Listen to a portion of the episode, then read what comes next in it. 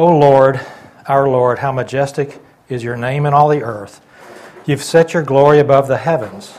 From the lips of children and infants, you have ordained praise because of your enemies, to silence the foe and the avenger. When I consider your heavens, the work of your fingers, the moon and the stars which you have set in place, what is man that you are mindful of him? The Son of Man that you care for him. Yet you made him a little lower than the heavenly beings and crowned him with glory and honor. You made him ruler over the works of your hands. You put everything under his feet all flocks and herds, and the beasts of the field, the birds of the air, and the fish of the sea, all that swim the paths of the seas. O Lord, our Lord, how majestic is your name in all the earth. Dear God, we, uh, we love you, Lord. Happy Father's Day. And we are grateful to be your adopted children. We are thankful that you sent a Savior who made a way for us, Lord, and just your wonderful plan, Lord, your sovereign plan, how great it is. You've blessed us so greatly. We pray that we would honor you this day in our thoughts and discussion of your word, Lord, as we feast on it. I pray that you would bless this teaching today in our Savior's name, Jesus Christ. Amen. And creation, we've come at it from multiple angles. In the process, we discovered, we discovered that it supports at least a couple of major biblical themes. The first theme connected to the psalm is that God made his existence evident to all. Everyone is held accountable to recognize that the world was created by God.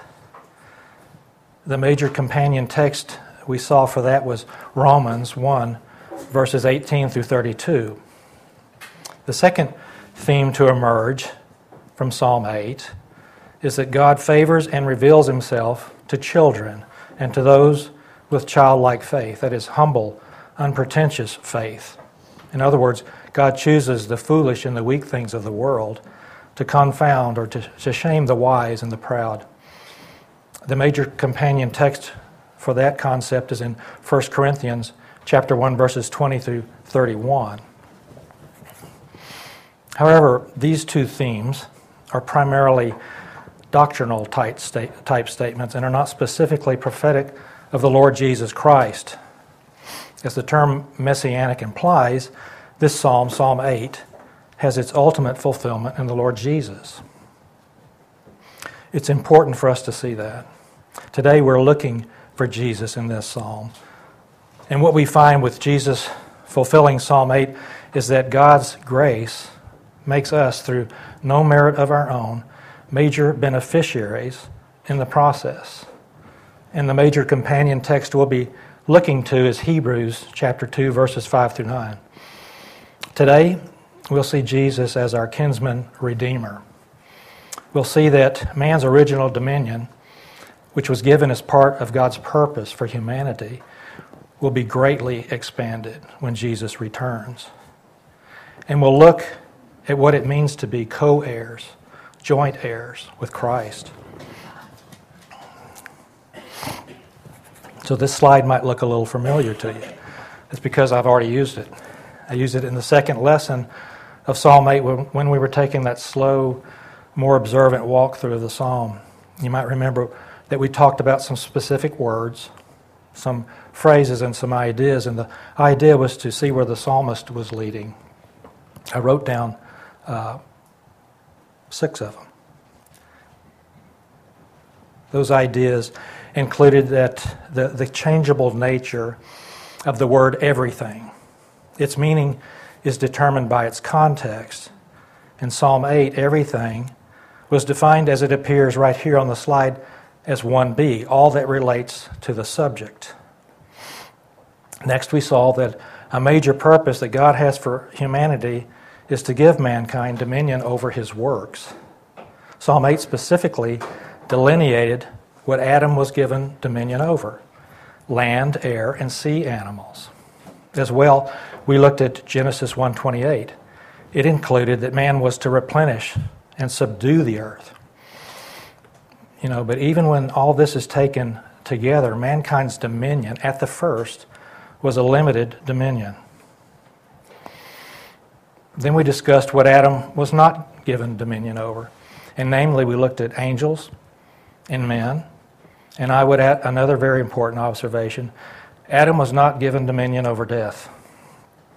In fact, since Adam and Eve sinned, death has maintained its power over men, it has reigned over men.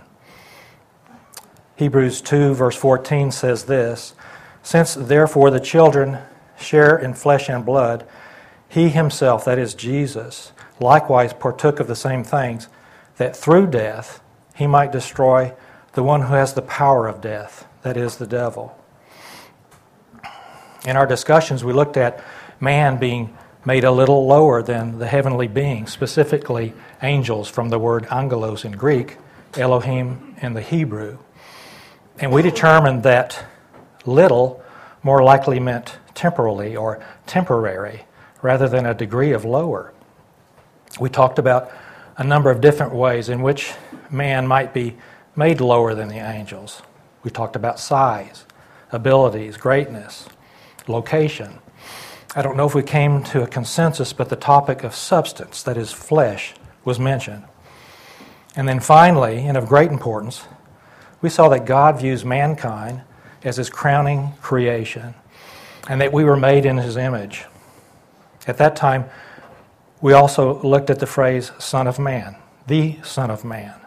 And we determined that there's application to both Adam and Jesus Christ. So then, let's revisit this phrase, Son of Man. It basically means a human being. But with Jesus, it points to the necessity for his identification with man. Why so? Why does Jesus need to identify with man? Only a man can save us from our sins. Only a man can save us from our sins. There has to be a relationship there, a very great relationship of the same kind. So, to help us understand, it may be good to consider the concept of the kinsman redeemer. In the Old Testament Hebrew, that is, it's also called the Goel. It's first mentioned in Leviticus chapter 25 and verse 25. There it says, If a fellow countryman of yours becomes so poor he has to sell part of his property, then his nearest kinsman is to come and buy back what his relative has sold. The book of Ruth really gives us a more complete picture of this principle, and it makes it easier to see how the Lord Jesus Christ has taken this role for us. In the book of Ruth, Boaz is Ruth's kinsman redeemer when he fulfills the necessary requirements. Do any of you remember the requirements for a kinsman redeemer? I think we've talked about one already. Relationship, that is eligibility. He has to be eligible by family relationship. Can you think of others? Willingness. Say it. Willingness. Willingness, absolutely. Willingness, because there was another, uh, in, in Ruth, there's another uh, person who is a closer relative even than Boaz, but he uh, was not willing to take up uh, that position, to, to uh, put himself in that uh, principle, under that principle. And he was not under obligation to do so. He chose, Boaz chose of his own will. He had the grace then, he had the grace to do so. How about capability? Capable. He had to be a man, a person of means, of capital, of finance. He had to be able to make the purchase. He had to be totally able to pay. Boaz was able to pay, he was a wealthy landowner. And then, fourthly, is the ability to pay it all up front in one time, all up front. He could, choose, he, could cl- he had to close the deal as payment in full in one single transaction. So those are the requirements. Hey, Jack. Yes. So that willingness, the, there's a component of that. The willingness involves sacrifice. That it's it's not a gain. You know, the chances of you gaining from it are almost non-existent. You're, you're giving up. You're losing something in the transaction. It's for the benefit of the other. person. Absolutely. That's a Not very important point. The willingness is a, it's a sacrificial position to take in the first place. Now, when we look at Boaz, you made me think. I don't know that he saw he was giving up as much as he, because of one reason, he was in love with Ruth. And out of love, I think it, the willingness followed. That's very good points. Very good point. I think, too, the, uh, the kinsman redeemer was obligated to raise up offspring to the deceased relative. That's, with, with the idea that when that child came of age, that child would take over the property and the kinsman redeemer would lose it. okay. So that it, you know, it would restore the property to that family line, and the line in Israel should not perish. Great information Yeah. to raise up children. And then the, uh, the inheritance wasn't lost in the original family. Very good. Well, that's great. So, Ruth and actually Naomi's as well, their position truly appeared hopeless as, as widows. They were widows without sons. That's not a good place to be in those times. They had no cover. That means they had no means to provide for themselves. But Boaz, as the kinsman redeemer, as their Goel, he was a type of savior, and he lifted them from their predicament. Now, regarding our hopeless condition because of sin and our need for a savior, as the second person of the Godhead, but before his incarnation, Jesus met all of the requirements to be our kinsman redeemer, except for one, and that was eligibility. He wasn't eligible. He was not of the same family as us. He was not of the same substance. We were not yet related by flesh and blood. But by God's sovereign will and His plan, this, is, this changed. In His incarnation, that mysterious, miraculous, Holy Spirit conception, Jesus was able to dwell among us in human flesh, 100% human flesh, 100% sinless human flesh. And what an amazing grace filled plan that is. You know, Daniel the prophet, he was given a prophetic vision of what this meant when he saw Jesus Christ presented to the Father at his, his coronation. This is written in Daniel chapter 7, verses 13 and 14. I was watching in the night visions, and behold, one like the Son of Man, that's Jesus, coming with the clouds of heaven. He came to the Ancient of Days, that's God the Father. And they brought him near before him. Then to him was given dominion and glory and a kingdom, so that all peoples, nations, and languages should serve him. His dominion is an everlasting dominion which shall not pass away, and his kingdom the one which shall not be destroyed. So, students of the Old Testament understood the phrase Son of Man to be a messianic title. So did Jesus, he, and he claimed it. Jesus used this title 78 times of himself in the Gospels. I believe Jesus was never ashamed to identify himself with us. Now, sometimes Christendom, meaning the Christian world, can give a distorted view of the incarnation, implying that Jesus becoming a man is somehow about the subtraction of things from him. But that's not accurate. Remember, Jesus never stopped being God. Yes, for the purpose of accomplishing his work, he voluntarily laid aside some of his privileges and prerogatives as deity, and for the most part, his glory was veiled. That is, he chose not to exercise some of his godly privileges, but he did not lose them, and he did not give them away. In fact, the triune God of the Bible has existed and reigned from all eternity. But the second person of the Trinity, the Son, took on human flesh at a particular point in time. God the Son, God the Son added a sinless human nature to his eternally existent divine nature. The result was the incarnation, that is, God the Son became a man.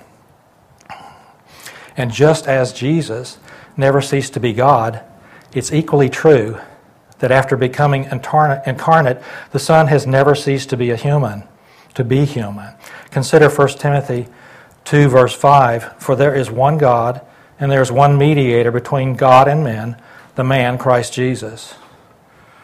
The bottom line is that by taking on human flesh and living a sinless life, Jesus is eligible and qualified to stand in as our substitute. By his grace, he is willing, and by the infinite value in his once for all sacrificial death, our sin debt is paid. He meets all four requirements of the kinsman redeemer, and we receive the benefit. Okay, next. A little lower than the angels.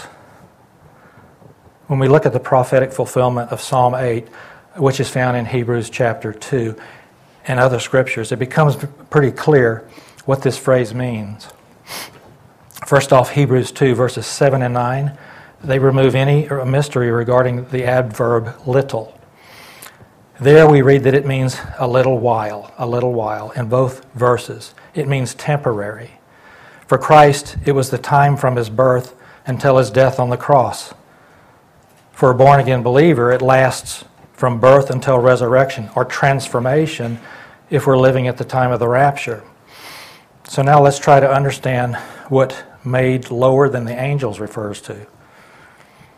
And as I sometimes do, I'd like to take the long way around to get to the answer. If, if you were to ask uh, reasons why God created the universe and all of its creatures, the short answer is for His glory and for His pleasure.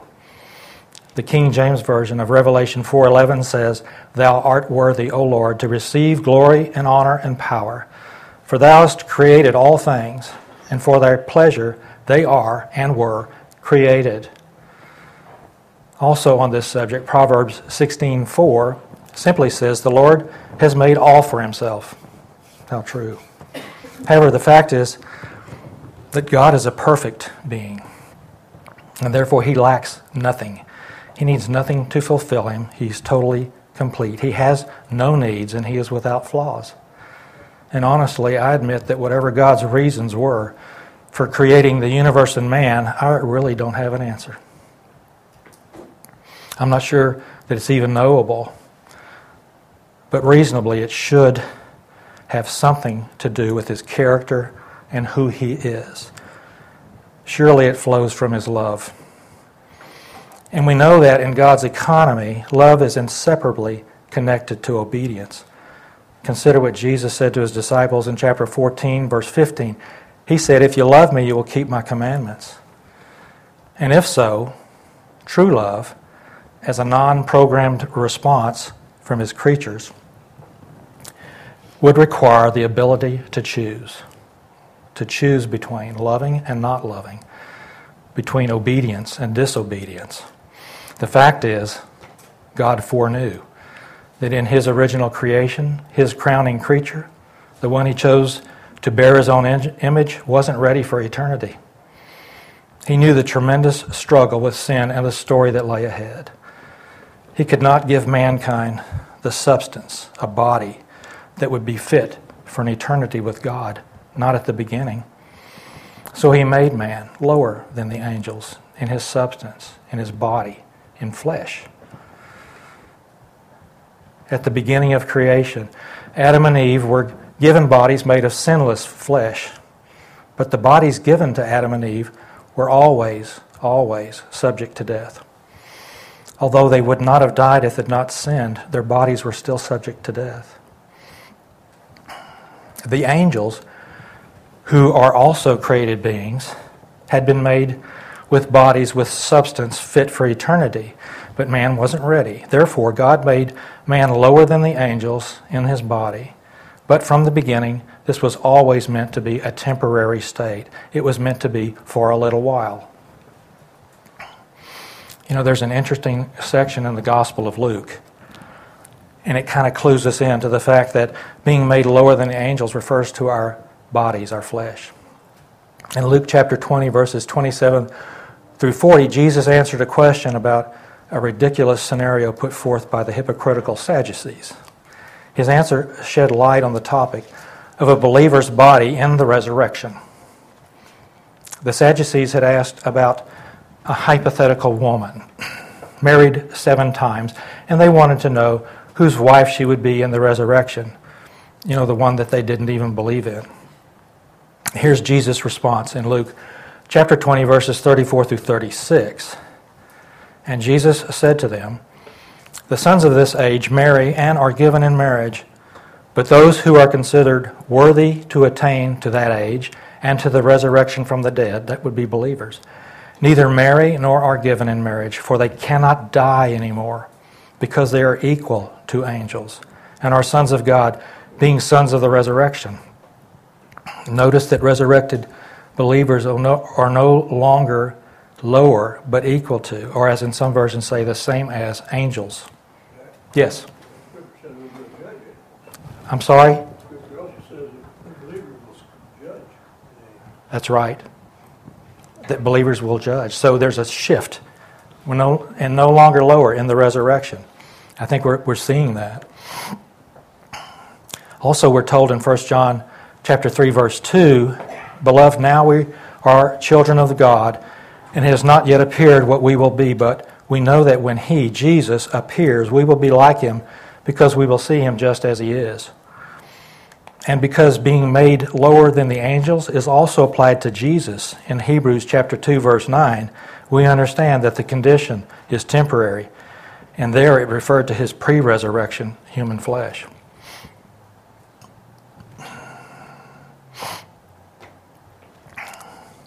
Okay. Now let's talk about our future glorified, no longer lower than angels, resurrection bodies.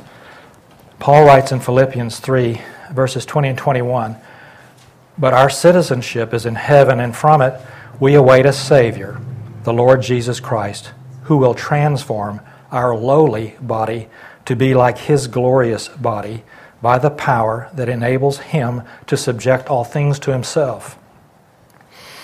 These verses are referring to Jesus coming to rapture the church. If we're alive, He will transform our bodies. If we've died, he will resurrect our bodies. Either way, we will receive our glorified resurrection bodies. Now, 1 Corinthians chapter 15, verses 30, uh, 35 through 49 contain probably the most complete treatise regarding our future glorified bodies that we will receive from Jesus. Notice the adjectives associated with our current bodies of flesh earthly, perishable, meaning we die, dishonor associated with sin and decay, weakness, natural. And also notice the descriptives of our resurrection bodies heavenly, imperishable when death is defeated, glory, power, spiritual. Okay, let me read the slide. 1 Corinthians 15, starting at verse 35. But someone will ask, How are the dead raised? With what kind of body do they come?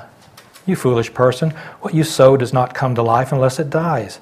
And what you sow is not the body that is to be, but a bare kernel, perhaps of wheat or of some other grain.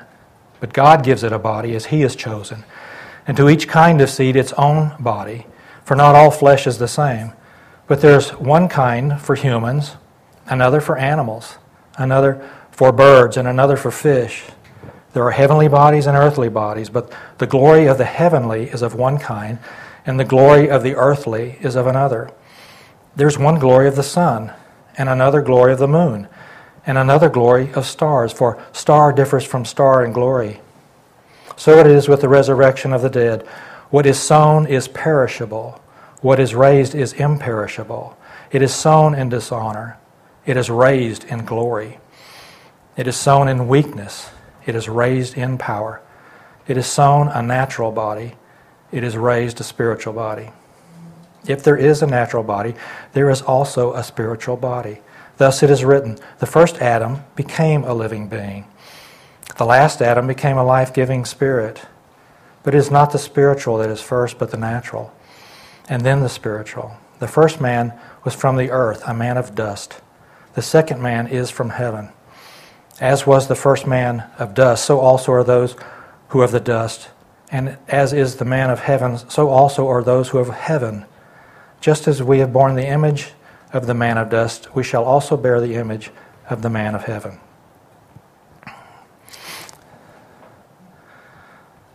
Now, I would also add that 1 Corinthians 15, verses 54 through 57, tell us that Christ has run, won for us victory over death and sin.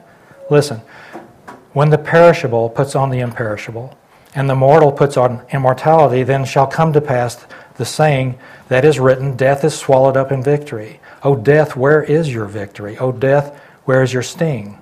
The sting of death is sin, and the power of sin is the law. But thanks be to God who gives us the victory through our Lord Jesus Christ. What about other aspects of our glorified, resurrected bodies? Uh, that we don't have a lot of details. We can say that as imperishable bodies, they will no longer suffer from sickness and death, nor will they be subject to heat or cold or hunger and thirst.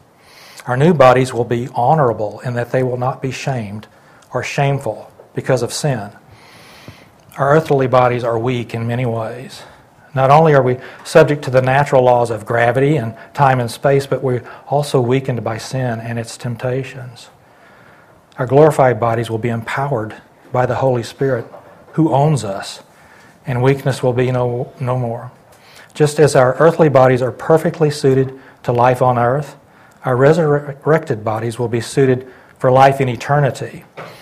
We will have form, and we will feel solid to touch. We will likely be able to enjoy food, but thankfully we will not be driven to it by necessity or fleshly desire like I am. In short, the bodies we inherit will be exactly, exactly what God originally intended, rather than what we are now in. That's a pretty good hope. Now we're going to look at this very important passage from Hebrews. This represents really the pinnacle of prophetic fulfillment regarding Psalm 8. As a whole, the book of Hebrews could be summarized simply in three words Jesus is better. He's greater. He's superior.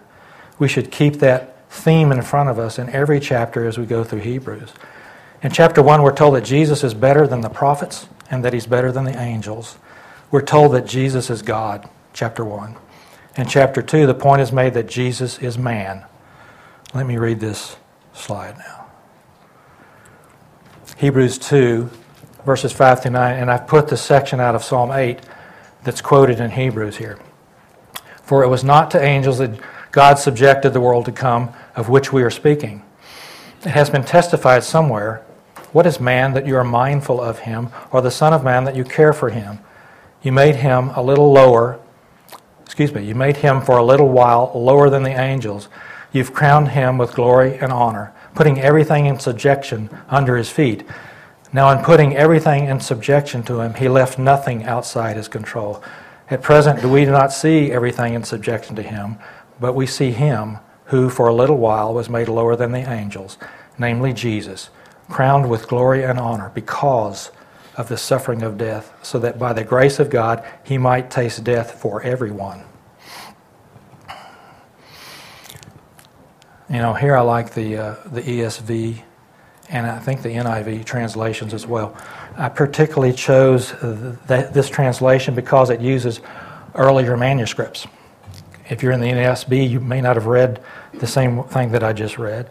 Um, but it helps to, uh, to emphasize a point being made. The section quotes from Psalm 8, verses, verses 4 through 6. But do you see what's missing? I've, I've outlined it in yellow. You made him ruler over the works of your hands is not, does not transfer from the Old Testament to the New Testament when it's brought forward. Is that important? Well, remember that in context in Psalm 8, the works were synonymous with everything which were synonymous with land, air, and sea animals, right? To me, this is indication of something interesting happening. Perhaps a transition is occurring. The word everything now in Hebrews has just expanded, and it truly means all that there is. This is affirmed by the next words He left nothing out of His control. And we should remember that this is speaking of man's dominion. Man's dominion. Next, the phrase in verse 5 about subjection of the world to come specifically means the inhabited world. This isn't heaven, this isn't eternity. This is the messianic kingdom that Israel expected in the Old Testament, which we understand to be the millennial kingdom from the New Testament. That is when Christ returns to the earth after the tribulation. Most commentaries explain that these verses are about the restoration of what Adam lost. That Jesus, as the Son of Man, restores to us what Adam lost at the fall. But the definition of restoration is the action of returning something to its former original condition. And that word is not completely accurate here. What we're reading is not about Jesus merely restoring everything back to the original creation. Remember the theme of Hebrews Jesus is better. We're being told that God plans a much greater dominion for his children. And I love what verse 9 says that Jesus tested, tasted death for everyone. That means every individual person, not just the elect. This gives us comfort and assurance that Jesus suffered and died in a single act at the cross for all people. Jesus paid the debt for every sin committed. But it is the individual's responsibility to receive the benefit of his free gift by faith. Any comments? Okay, now for some more good stuff. I'd venture to say that the greatest and most amazing difference between Adam and God's original creation before he sinned and a saved believer who has trusted Christ is found in the fact that God the Father has made us his heirs and co heirs with his Son. This means that believers have been given the privilege of sharing in Christ's inheritance. As adopted sons of God, Christians are treated as firstborn heirs. Here's what is stated in Romans 8, verses 16 and 17. The Spirit Himself bears witness with our spirit that we are children of God, and if children, then heirs, heirs of God and fellow heirs with Christ, provided we suffer with Him in order that we may also be glorified with Him. You know, there are many verses, many verses that confirm our co inheritance with Jesus. Peter tells us that this allotment to us is sure and has even been reserved ahead of time before our resurrection. 1 Peter 1 3 and 4. Blessed be the God and Father of our Lord Jesus Christ, who according to his great mercy has caused us to be born again to a living hope through the resurrection of Jesus Christ from the dead, to obtain an inheritance which is imperishable and undefiled and will not fade away, reserved in heaven for you. Hebrews chapter 1, verses 1 and 2 spells out exactly what Christ's and by extension our inheritance includes. Hebrews 1 1. God, after he spoke long ago to the fathers in the prophets, in many portions and in many ways, in these last days has spoken to us in his Son, whom he appointed heir of all things, through whom also he made the world. You know, obviously, the possession of all things means Christ, and we have a dominion and the right to rule over them. Listen to Revelation chapter 5 verse 10. And the lamb has made us kings and priests to our God, and we shall reign on the earth. Revelation 26. Blessed and holy are those who share in the first resurrection. The second death has no power over them, but they will be priests of God and of Christ and will reign with him for a thousand years. 2 Timothy 2:12 If we endure we shall also reign with him. If we deny him he will also deny us. Clearly in the resurrection humanity will finally be what God intended from the start. We will be above even above and rule over angels as Porter said. 1 Corinthians 6 verses 2 and 3 or do you not know that the saints will judge the world if the world is judged by you, are you not competent to constitute the smallest law courts? Do you not know that we will judge angels? How much more matters of this life? And so this all leads to the third and final biblical theme of Psalm 8 that I found. As a believer, you gain more in Jesus than you lost in Adam. When we trust in Jesus as our Savior, fully relying on his finished work on the cross, by the amazing grace of God, we are forgiven and are adopted as his sons and daughters. This is truly too awesome to comprehend. We're not merely restored to original conditions, we're lifted up to being beloved in the brethren, children of the King. God's promises, His Word, and specifically Psalm 8 are amazing. One final point. When we began the study of Psalm 8, it was noted that it begins and ends in praise. Many have found that this feature parallels God's original creation and the return of the Lord Jesus to receive his kingdom. In closing, and with that in mind, I'd like to read Psalm 96, which looks to the Lord's return.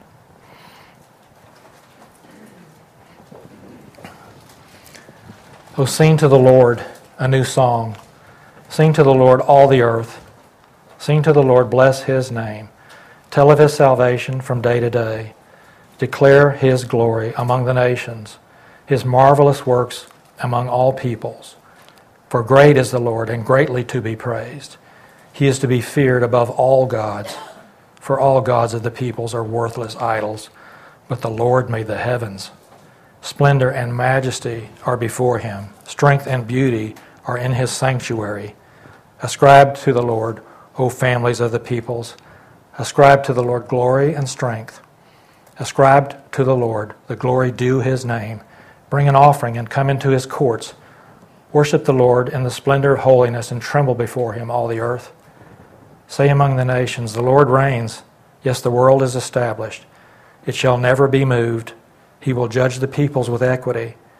Let the heavens be glad and let the earth rejoice. Let the sea roar and all that fills it. Let the field exult and everything in it. Then shall all the trees of the forest sing for joy before the Lord, for he comes, for he comes to judge the earth. He will judge the world in righteousness and the peoples in his faithfulness. Jay, will you close us in prayer, please?